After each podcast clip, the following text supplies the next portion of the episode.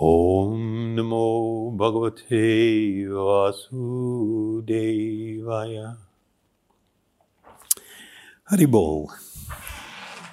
So, this is a continuation in the theme that we've been speaking about. Um, speaking truth matters. So, we had discussed that it's actually a really important spiritual principle that deeply affects your life in so many ways, and most particularly in relation to your goals and objectives and where, where you're heading. We unfortunately live in a time when the power of the limitless array almost of computing power sitting on the other side of your phone or whatever device you're using is seeking to polarize you, to outrage you, to set people against each other, because that's the business model of how everything works. And so, in this kind of an environment, language sort of really, really matters. You guys know what OnlyFans is? Or no? A few. OnlyFans is kind of like the, um, the indie porn operator, where individuals don't have to work with big companies. They can go on there, which is mostly what it's used for. And people can engage with the individuals and send them money and stuff for their so called performances or whatever you want to refer to that as. So I, I saw this news article like a, a few days back. It's from Brazil. And there was a fans only star slash adult entertainer who was kicked out of a Brazilian supermarket. And it caused a major uproar. So she was, you know, a very um,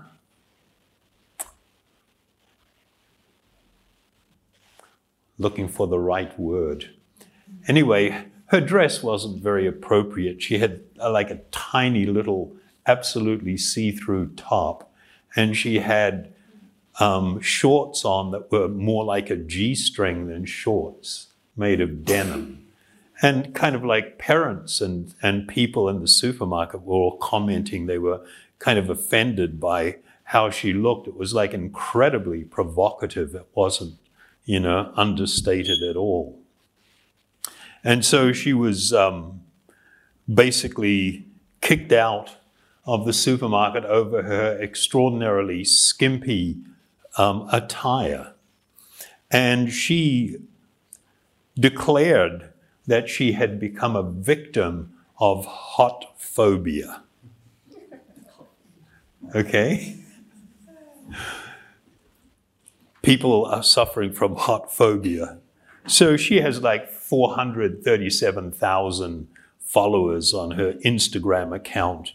And so she appealed to them that it was unfair that she was, you know, prejudiced by hot phobia and and you know has suffered because of this as, as a victim. And she posted pictures of her attire. It's just like, whoa. and m- the majority of the people that commented on her own feed said they didn't think that it was very appropriate for her to be dressing like this, going into a, a, a supermarket, you know, which is more family sort of um, oriented. And her response to people saying that, she declared that it was an attack and it was hate speech. So she said, I felt offended by the gratuitous hate that I received in the market and in my Instagram post. And she went on, I think that all these insults, I mean, they're referred to as insults because you don't agree with the way she's dressing. All these insults, because they weren't really insulting, all these insults have more to do with hot woman phobia that I face on a daily basis. So, you know, she was clearly inappropriately dressed for the location, and it's sort of like, wow, what's happening to our language?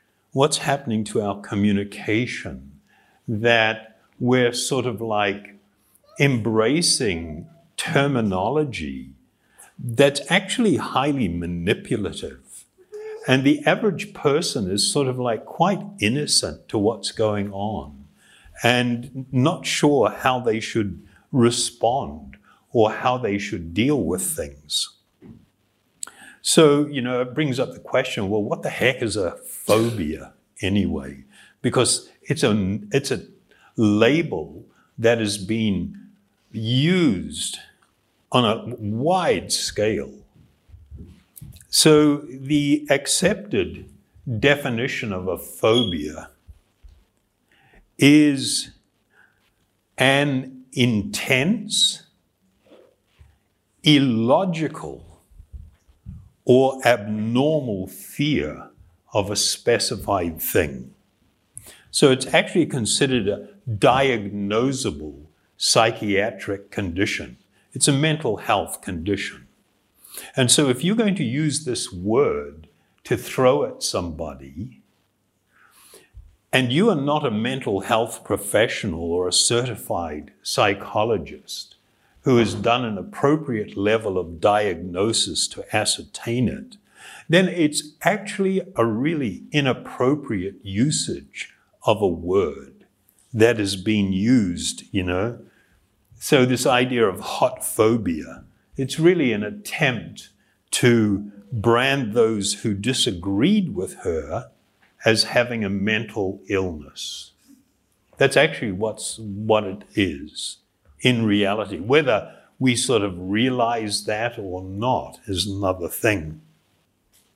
So, the idea of using language as a bludgeon to um, force people that may object or oppose your point of view to bludgeon them into line is really unfortunate.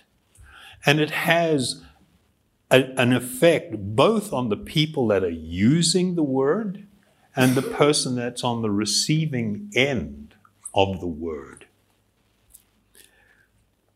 So, you know, the idea of just branding anybody that doesn't agree with you as a whatever, you can put any word there, a whatever phobe, you know, is um, not very helpful.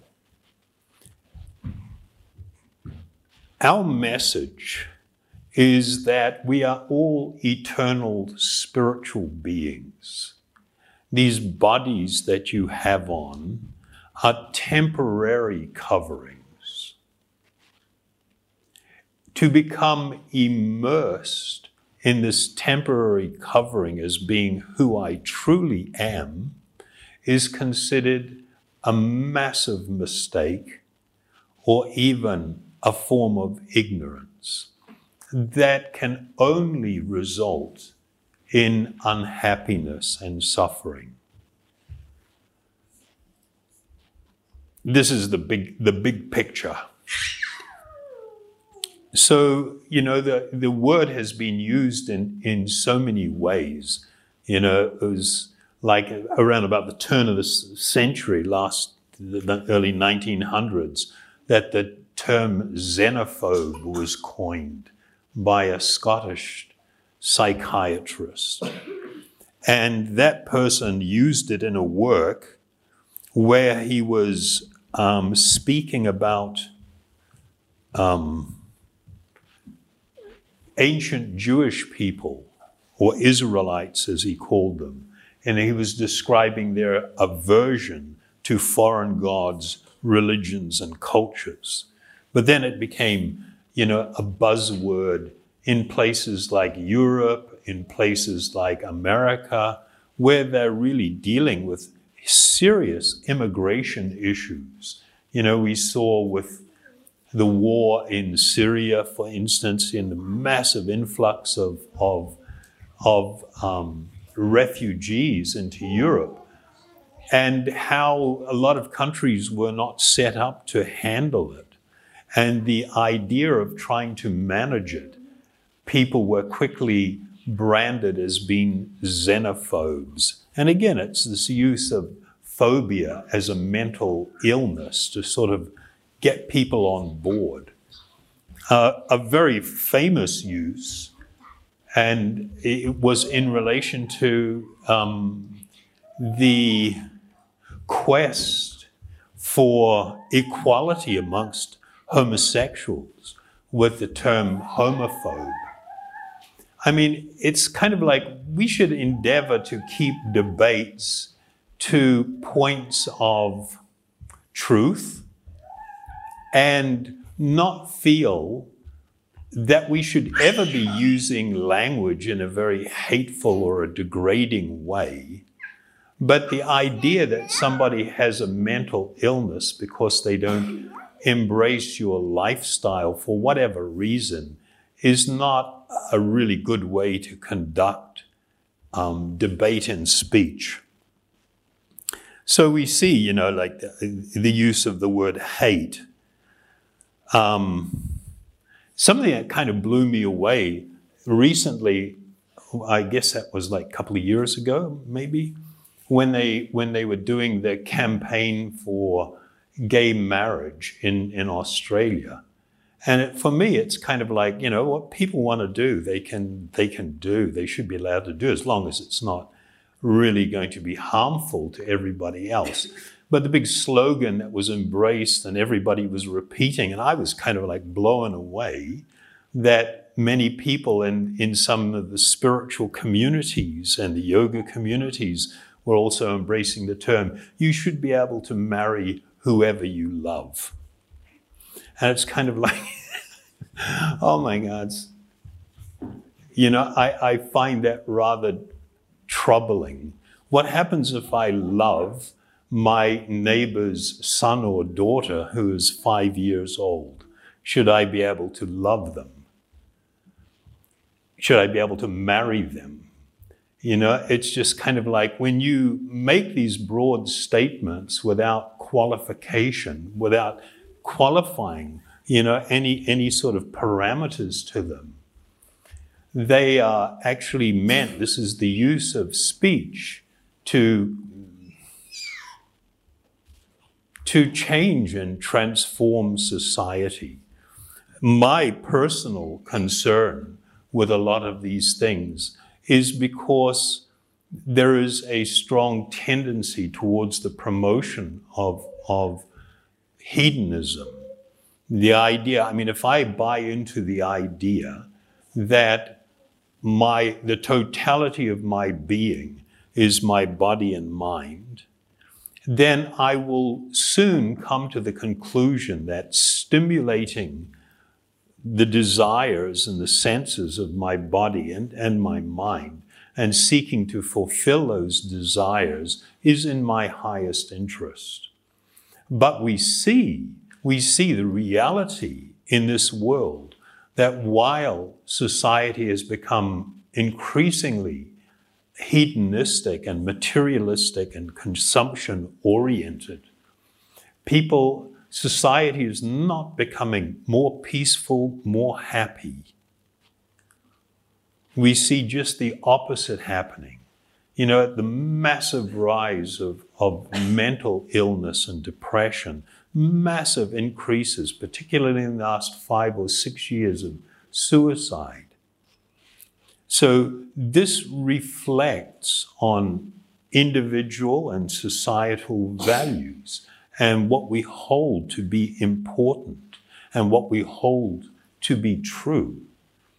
And so in the, in the quest for a higher spiritual experience, to live a spiritual life, Patanjali has described in these Yoga Sutra that truth, speaking and hearing truth, is like really, really important for this, for this journey.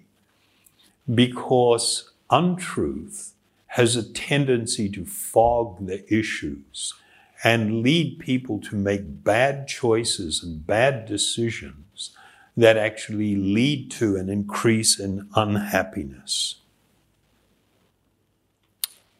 So, you know, our appreciation is that sound vibration can be used in two ways.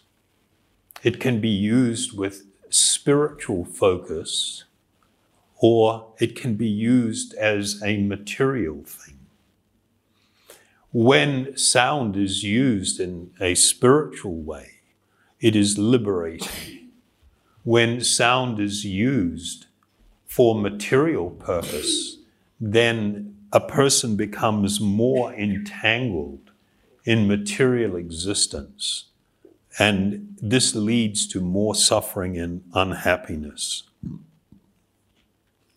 So, as a general guideline, you know, if we want to live a spiritually directed life as a practitioner of, of spiritual life, a spiritual practitioner, we should use language in a straightforward and truthful way. We should be guided, of course, in our language by compassion, by non-violence, by tolerance, and, and by love. And so just using words but applying meaning that is not straightforward can be highly problematic for society and for us as individuals.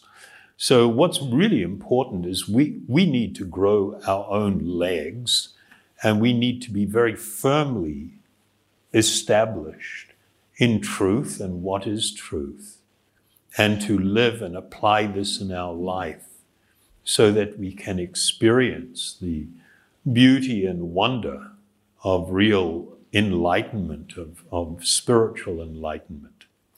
And of course, the principal means or vehicle to bring about a transformative change, to bring clarity, is the use of these spiritual sounds or, or mantra. So um, I will chant the Om Hari Om mantra and invite you to join with me.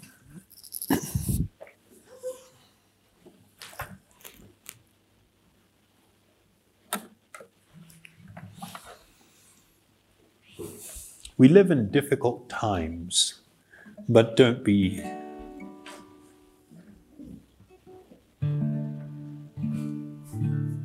overly afraid. Don't be overly concerned.